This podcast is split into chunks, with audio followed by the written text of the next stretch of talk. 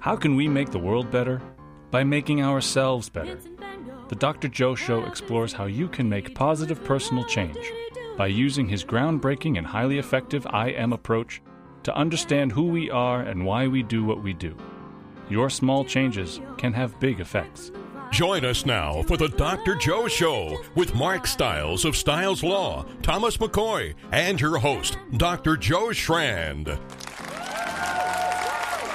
Ladies and gentlemen, how you doing? It's the Dr. Joe Show. Whoa, Tom, Tom, a, a, totally new approach. Love it. Thank you very much. Yeah, I'm, a, I'm an experimenter.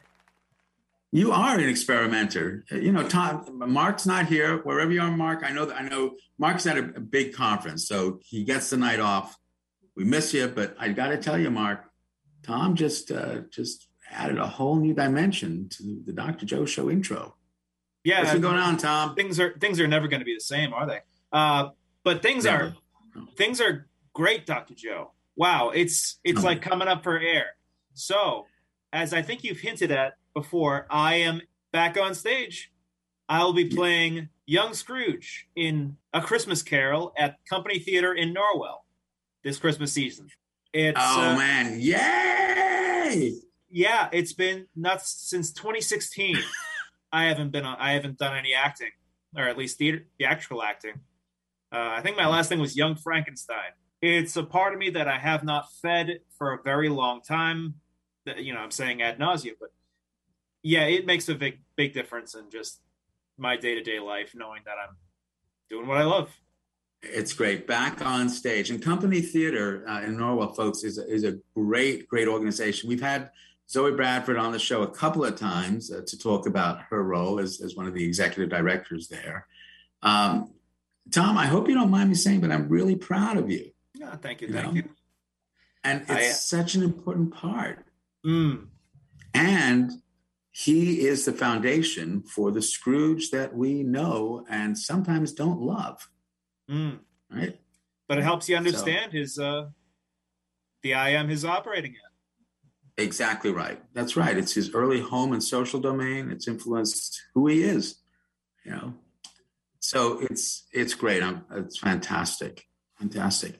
You know, with all that is happening in theater, can you also just tell folks a little bit about why this may be a particular challenge for you? Well, one thing that attracted me to theater was the openness of its community.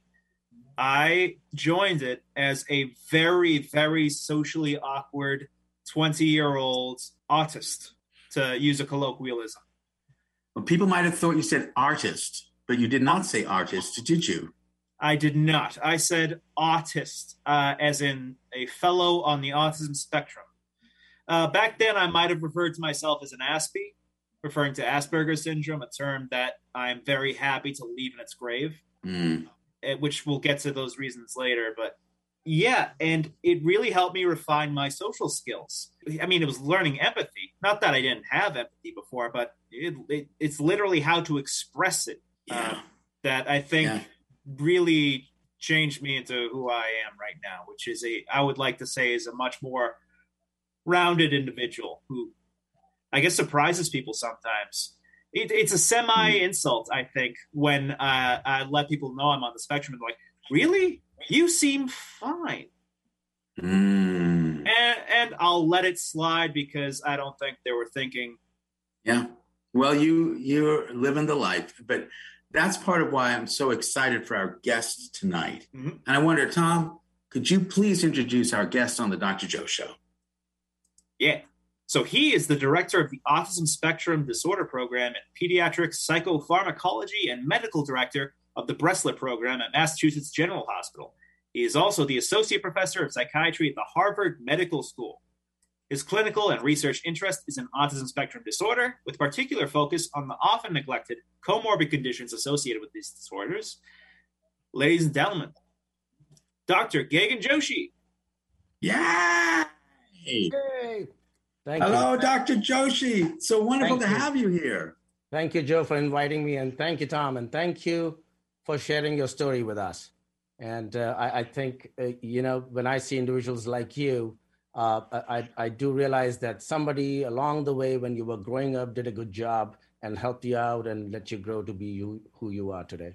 Great. oh, yeah. That, parents, like, Absolutely. it makes all the difference in the world. There we go. I agree. So, just full disclosure, Dr. Joshi and I also go way back. Um, we were both, uh, you did your fellowship there at MGH McLean several years ago, right? Yeah. And I, I think I had maybe one year ahead of you, maybe, maybe a couple of. Most. I think I did in 2002. So. Uh, yeah, yeah. So it's more years than I'd like to admit. Um, but uh, but here you are. First, let, let, me just say, not only am I just thrilled to have you here, um, but but I really really enjoy the fact that you and, and Tom can maybe talk with each other. One as I'm going to say Tom as the expert who's living this life, and you, Dr. Joshi, as as one of the world great professionals who is an authority in so much about Uh, autistic spectrum and working with so many, many other people. So I look forward sometime maybe to just sort of stepping back and listening to the two of you. But how did you get interested in this particular part of the world? So I did not jump in. I, I, I never had this idea that from the day I was born I want to be an expert in autism spectrum. No, mm-hmm. I, always believe, and I, I give this example to patients too, that it's a journey to know who you are. And in the mm-hmm. journey, you have your own strengths, you have your own weaknesses. And in a very naturalistic way, your strengths and weakness, you bump between the two and a direction you go in. And whatever you're good at, that path opens up for you. So I initially started working in pediatric bipolar disorder with Janet. And what I realized. Janet Wozniak, folks. Janet Wozniak, Janet who's a guest here. Sorry, I should have mentioned Dr. Janet Wozniak. And what I realized that as I was working with this pediatric population with bipolar disorder, there was this set of kids who were more impaired than the typical bipolar disorder kids. And anyone who knows anything about pediatric bipolar disorder, these are the sickest kids we have in our clinic. Even mm-hmm. among them, there was this set of kids who were definitely had the bipolar presentation, but also were also seemed like their social skills in my interviews and how they were conducting themselves and what sensory reactions they were having uh, were little different. And they were the ones we we we always noticed were even though they made like one tenth of the clinic they used the maximum resources. They were often coming back to see us again. They were very impaired population. Now I did a study in the beginning, and now I look back, and I what I found in pediatric bipolar disorder is I was looking at overlap between OCD. Now I, I I say these disorders because this is how sometimes you have to follow the dictum, but the, I, I, don't see disorders. I usually see symptoms. So uh, I saw these repetitive symptoms with bipolar disorder, and I was curious to know what is the overlap. And we found roughly 20%, the very same percent of the kids who were struggling the most had these repetitive behaviors. Hmm. Not only that, they had a typical kind of OCD behavior, which is very resistant to treatment with OCD medication. That's the hoarding and saving kind. And, OCD for folks is obsessive compulsive. Is that right? Oh, yes. Yes. Sorry. Okay. You know, I, I talked to you, Joe, and it seemed like two doctors talking, and I forget. it is. It, it, but thank you. It is two doctors talking, but we both translate for the rest of the world. That's great. So, so that particular kind of hoarding and saving kind of OCD, which is resistant to treatment with any OCD medication, I slowly hmm. recognized that this population had repetitive behaviors had mood dysregulation or bipolar disorder, and had this social emotional immaturity. And hmm. that was my start. After I published that paper, I started looking a little bit deeper into it. And because Joe Biederman, uh, the chief of uh, pediatric psychopharmacology at MGH, my, my mentor, he had collected humongous data on structured interview in the clinic. He, we then looked into the clinic data and we found that, oh my God, there is a more than expected proportion of kids who come to the clinic have this autism spectrum disorder. They have those hoarding and repetitive behaviors. And guess what? They had this mood dysregulation, which perfectly met the profile for mixed state mania at that time. But what I learned over time that the mood dysregulation had a very unique quality. It was like they had poor executive control. So, Joe, mm. let me tell you a story. And this story I've said, told so many times, and I tell the families just to give a sense that we are all part of a continuum. There is no breach between us and the one you call as the one which are ordered and one disordered. It is a continuum. So here's the story I tell. Every baby who's born on the face of earth is autistic. Wow. To begin with. Wow. They, they have no empathy, right? They are not very good non-verbally. If you look at any culture in the world, whenever they look at the baby, what do they do? They exaggerate mm. their nonverbals. Baby. And this is so ingrained in our genetics that every culture does this. The reason for doing that is babies cannot read intense nonverbal. And Tom, uh, I, I don't know your case, but most of the folks I see like you, they can read intense non-verbals, but they cannot read the subtle ones, right? So the babies only read intense, but not the subtle, right? Baby, babies are very rigid, very routine bound. They have no perspective taking. They have no introspective ability. All these are autistic traits. Hmm. So every baby, autistic or non autistic, are born to begin with with all autistic behaviors. And part of maturing is that you shed those autistic traits or mellow down on them like the leaves falling from trees in the season we are in fall. Mm-hmm. Now, interestingly, if you look at a single tree, the tree's colors, the leaves' colors are not the same.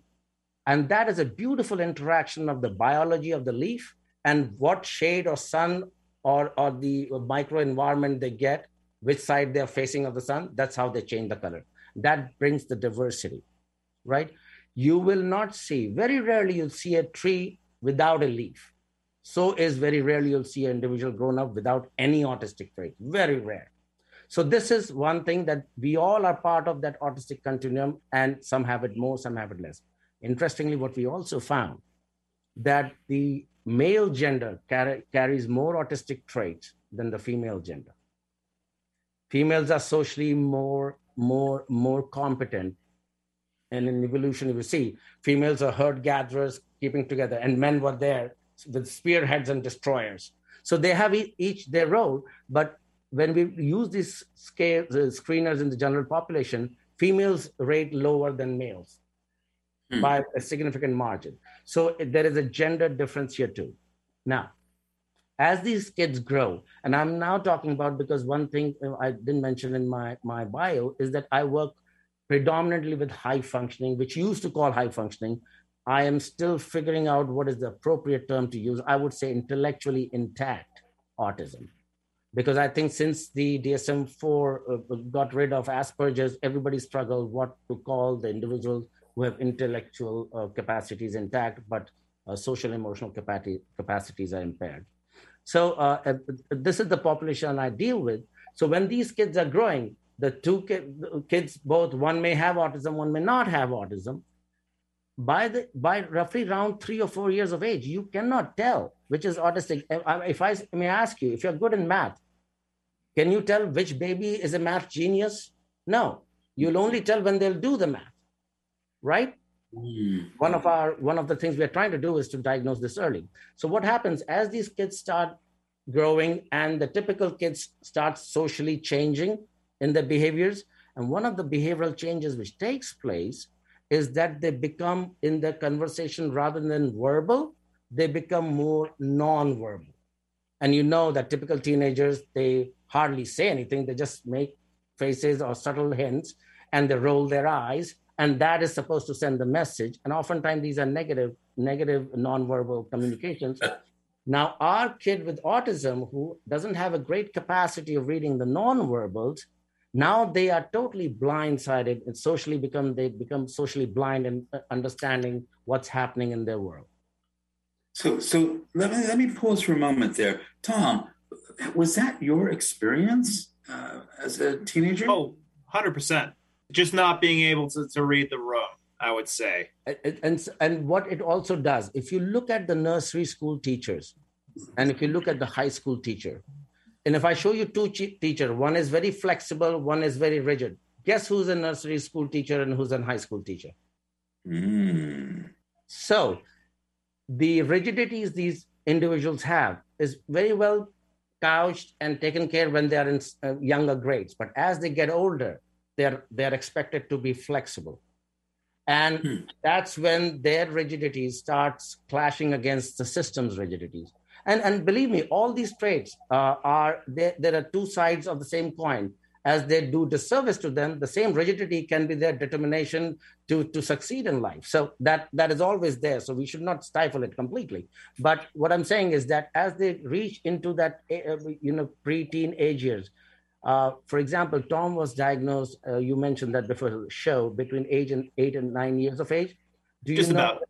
Just about. And that is the age when the intellectually intact autism often comes to light and why is that, Dr. Joshi? Why then? So by that time, the social impairments, the social impairment starts ratcheting up. They start separating from their typical uh, friends. Their friends are changing. I tell you three virtues I tell kids to have. One is have a good repertoire of, of curse words, hmm. but also know when to use them, the content. Because yeah. I can tell you, what emotion a curse word will convey as a packet of emotion, no lengthy statement will do. And we all know it, that there is a curse word which comes out and we feel relieved. Second thing I te- tell them is, is, is, that you need to uh, you need to learn how to be lazy. Hmm. Because we always teach in our culture how to be productive, but we never teach how to relax. Mm. Mm. Right?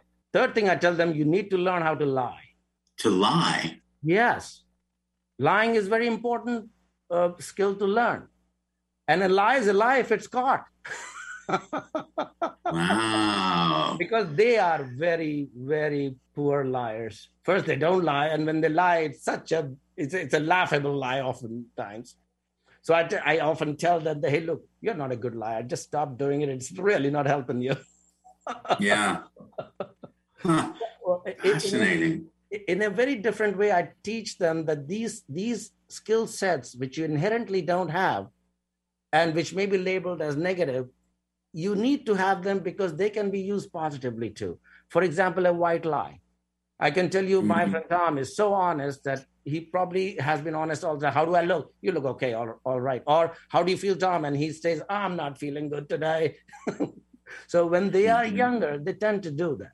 So I, I these three skills, I, I, I sort of, and I start with them just to make fun of this whole concept mm-hmm, mm-hmm. of what it is. It, it really helps me uh, uh, to break in, break in with my patients.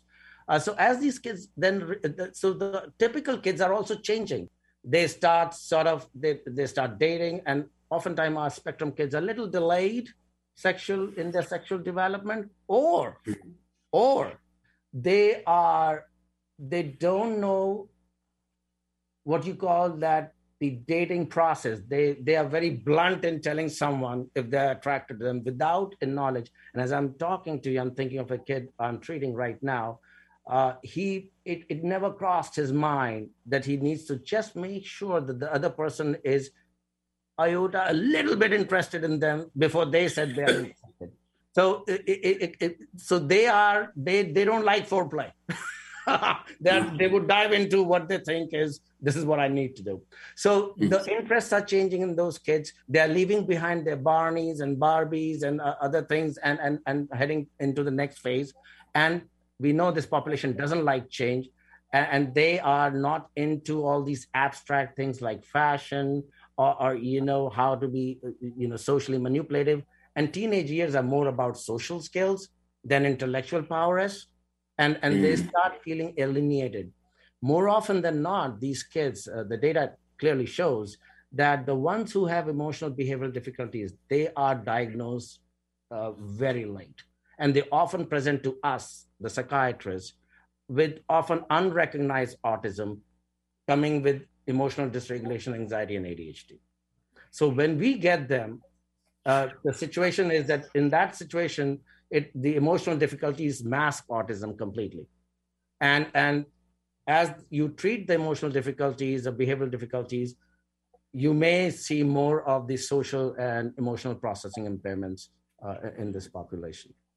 Um, Tom, you, you unmuted. You got something to add to this? Well, I would just say, it was just going to comment. It's like the purest expression of the term late bloomer. When you hmm. say, like, you got it. And then, Tom, I I have a question for you. Tell me, you know, you are a smart guy. Intellectually, you are always thinking why this social dance is mm-hmm. not going right, and and you probably had a lot of intellectual success uh, before you hit your uh, teenage years. Did you did you sort of when you were going through this uh, journey did you sort of start changing yourself adapting or start working on the pieces in you to say hey i can't do this. I got to make some changes yes and it was a lot of trial and error a lot of wild goose chases. I used to think like i remember when i was like eighth grade i was like oh i don't have a studded belt all the kids are wearing studded belts they're all fashionable so I thought that was going to make a big difference. Nope. Throughout high school, I uh, was like trying to pretend to like the same music or dress the same way with wearing like skate shoes. Not really me. I still kind of had the grunge look about me, but that was my choice. Yeah, I feel like like I mentioned late bloomers, I feel like I'm just getting started. Like I just turned 19, 20. That's where I am socially at least. Not that I'm hanging around with 18, 19 year olds. Did you lose friends as as as you as you grew and became a teenager the friends you had before uh, in your uh, school age years? Well yes uh, i would say because i moved around schools a lot uh, not a lot but i switched to a charter school from 8 through 12 so those kids kind of just had to be my friends because it was a class of around 30 I'll, I'll, message back and forth between some of them because some of them I think liked me enough. Uh, and they're they're very glad to see I'm doing well. Uh, but it was I was definitely a bit of a nuisance most of the time. It wasn't until I was in the, the, the theater scene that I was with kids who were just as weird as me. So why did you like theater? I mean, the first hook was just the attention and just the, the ability to be theatrical, as very expressive. And it it let me show off my memory. I was always the first one off book. But then it became something more. It became about having these tight knit groups form, doing show after show together, having our own inside jokes and stories. And, uh, you know, practically speaking, I love working with my hands. Like, I love actually seeing I did something when I'm doing uh, working in the scene shop or just even helping sweep the floor. Just I love seeing that actual physical, tangible process. Yeah, yeah th- th- there's so many reasons. and it's wonderful, and, and it's one of those it's one of those tangible processes, and one of those things that we can actually hold on to. So the other thing I want to say, and this is one of the things I've realized because I come from a different culture, right? I come from India. It is a totally different culture, and I was I was trying to understand these autistic traits. They are very genetically framed right? What if you try to see and, and no disrespect to any culture every culture has its own strength. There are these major genetic pools in the world. The the asian pool the british pool the irish pool the french the italians right? The germans right? There was a south korean study done they used the most stringent criteria for diagnosing autism. They found the highest rate of autism in the world in South Korea, roughly 2.5%. Yet, you know what the interesting piece was? That none of those people they found having autism were impaired in their functioning.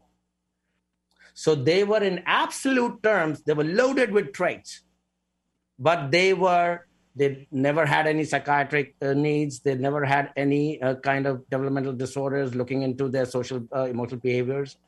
And here's the reason. I believe that every genetic pool, based on their strengths and weaknesses, creates their own culture. Hmm. As much as they promote what the genetic pool is strong at, if suppose, let me just say, I can tell you about my uh, country that They are very strong in the educational piece. So they promote, highlight, and celebrate educational successes. If if the if the uh, genetic pool is weak in social skills, then they couch the social skills. For example, the British. If you look at the upper class British, they don't have any. They're very astute. They don't show any expressions and emotions. They're more verbal than non-verbal. One can say, look how controlled emotionally they are. But if that person has to, if the situation demands to express emotion, they probably find themselves really stifled to express emotions the way Italians do. What they do is because they are socially not spontaneous, they have created all kind of norms in the culture. Put your spoon here, shake hands three times, cannot go four, cannot go two, because there is no spontaneity there. You bow in, in front of queen twice. So they have algorithmized things in the culture because genetically it could be, and I'm, it's my guess. If you take the British person and throw them in an Italian society, Italians are, you know, very warm, fuzzy, sensory seeking, less boundaries, very emotionally expressive. So Italian by genetic cannot be a British. A British by genetic can never be an Italian to need be. So each mm-hmm. genetic pool has its own autistic trait loading. In their own pool, it may not be impairing at all because everything what the op- flip side of the trait is, which is success, if the culture celebrates that, then it becomes no impairment. It is not an impairment then. Are you are you with me on this one? Very interesting. But so in our culture then, what is the percentage of autism? Is it the same universally? So here's the thing: if you look, we have to we have to go dig deeper into this. The rates of autism are one in fifty nine right now, and it's been rising. But the rising rise is contributed by the intellectually intact functional autism. I would say those people who are intellectually functioning, but socially, emotionally stifled. Mm. The rates of the classic autism, or you know, the, the, the, autism, what we say, the Big Bang Theory autism, mm-hmm. those rates are on the rise. But the Rain Man autism is static. Yeah. That hasn't shifted at all. Our culture, actually, interestingly, is a melting pot. So the genetic pool of this culture is a combination of the genetic pool of all the cultures because it's such a great country. Everybody wants. To, I have come here because I, I, I adopted this country because I, I, I love this place. So yeah, yeah. It, it is a heterogeneous country and and uh, genetically, and the disorder itself is very heterogeneous. So so can we just back up just for a moment? We've been talking a lot about autism, but what is the definition of it? How would you define autistic spectrum? So he, I was telling, I think it was at the break time I was talking about. Uh, if the simplest way to define autism is that if your intellectual competence is sick, so if your social emotional competence is impaired and it is significantly more impaired than your intellectual competence. That is autism. Because if both okay. are impaired, if intellectual competence and social emotional are both are equally impaired, then it's intellectual disability. Okay. So we haven't even mentioned the term theory of mind. Is theory of mind still a fundamental component of autistic spectrum? Theory of mind, theory of mind is is definitely a component of autism but it is not an essential component of autism. Okay. And if you think of theory of mind, it has many different pieces to it. For example, yes. suppose Tom is in pain. He has a painful expression. And I am the one who cannot read emotions on the faces. Mm-hmm. I'm totally oblivious of it. One can say, I don't have empathy, right? Right. Suppose Tom is in pain and I acknowledge the pain, but I don't mirror the pain in me and feel it for him, and I don't have the capacity to express non-verbally the pain, then I am mm. not reciprocated to him. Mm-hmm. Suppose I know Tom is in pain, I feel for Tom is in pain, but I do not have the emotional language to resonate with Tom. All these three things can impede theory of mind. Okay. So there, right. and let, so and let me just for, for the listeners. So theory of mind, it's it's not like theory of quantum mechanics. It's not like theory of relativity. It's a clunky scientific term because we can't see someone's mind. So we have to theorize and guess. Is that fair. Dr. Joshi? Simply put, so uh, I do neuroimaging research, and each neuroimaging scientist have their own definition of theory of mind. Simply put, can you put yourself in other person's shoes? Right. Simply. Right. Right. And so and so that for me is the second part of theory of mind. Because that's the part that I think you're talking about that develops in, in a in an infant and child around the age of three or four, the ability to appreciate somebody else's perspective. But I'm going to ask you, Tom, if you may not have understood other people's perspectives, but did you have any thought or awareness of how you thought they felt about you? Sometimes. I'll deflect and just say that I loved how Dr. Joshi, in all your examples, you did not say, maybe I recognize Tom is in pain, but I don't care because I don't have mm. empathy. Yeah. So, yes, yes. And and this this is the example I give people how to differentiate between antisocial personality disorder mm-hmm. and autism, even though there could be an overlap. I have to admit that. So here's an example.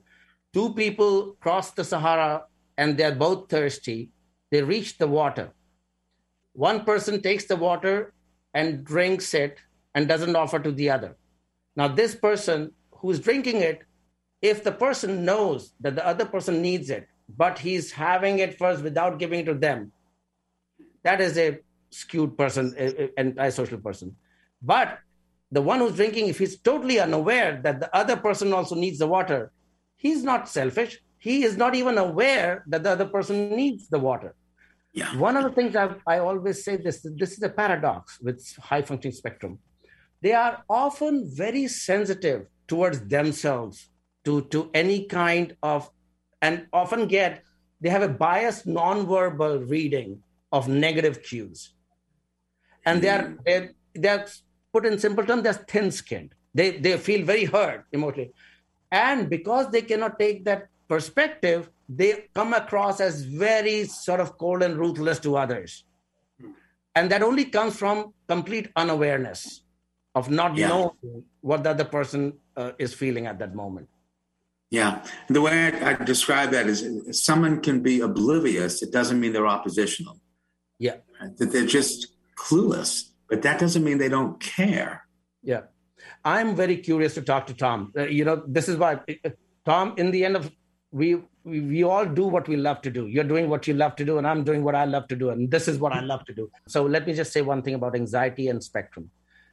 Anxiety disorders are highly, highly, highly under recognized in intellectually intact autism.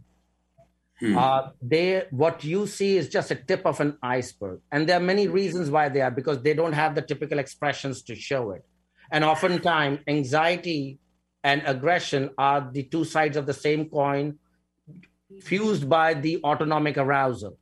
So what you see the aggression, there's often underlying anxiety in them. And anxiety is actually, Joe, we all know we are grown up now, that it is one of the emotions which demands a lot of maturity for us to appreciate in ourselves.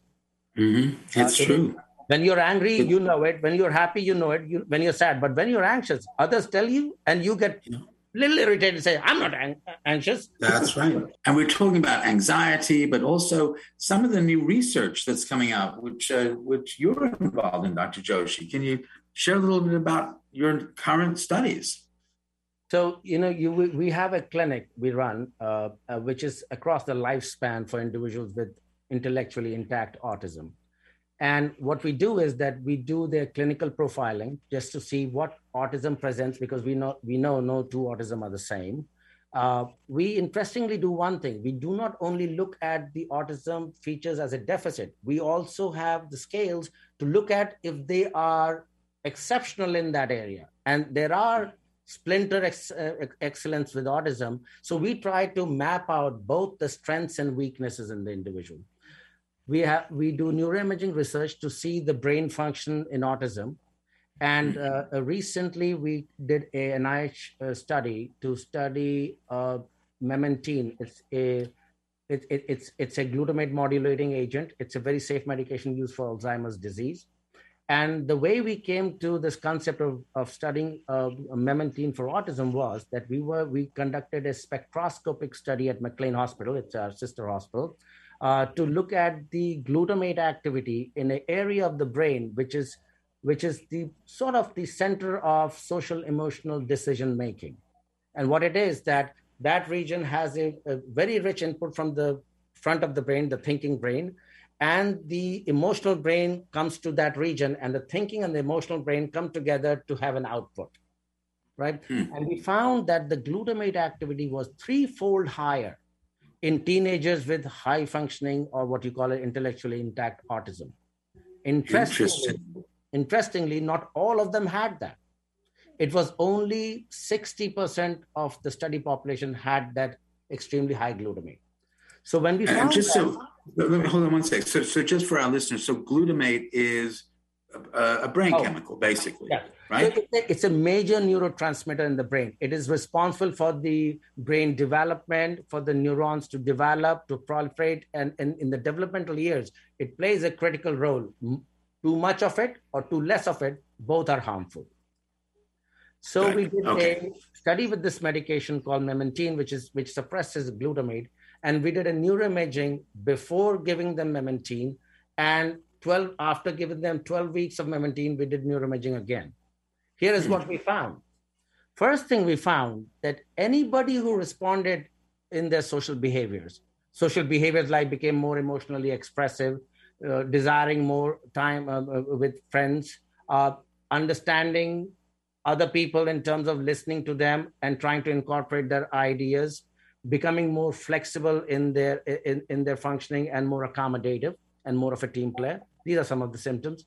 Anybody who had an improvement in that, all of them had their glutamate levels come down. Fascinating. And that included the placebo. Even in the Very placebo who improved, the glutamate came down. Anybody who did not improve, the glutamate stayed high. Moreover, all the people who responded in the medication arm, that means to memantine, were all those folks who had high glutamate. None of the normal glutamate folks responded to memantine. So we are going to be doing a prospective study on this so this subtype could be very helpful in identifying people beforehand to know whether they would respond to this treatment or not.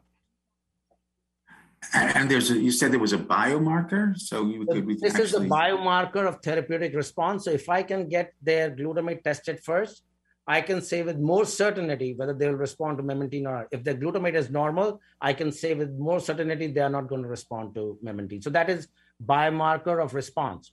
Now, hmm we all are talking and how Tom was diagnosed late. People are often diagnosed in their teenage or even as adults. We want them to be diagnosed early.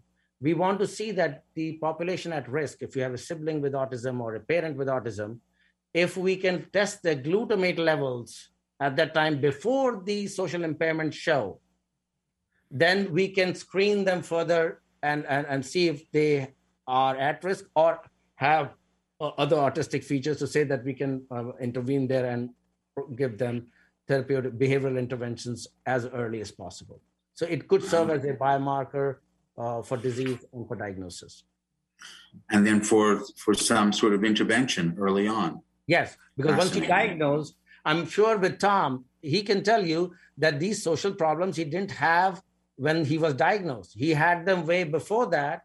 The diagnosis mm. was way late.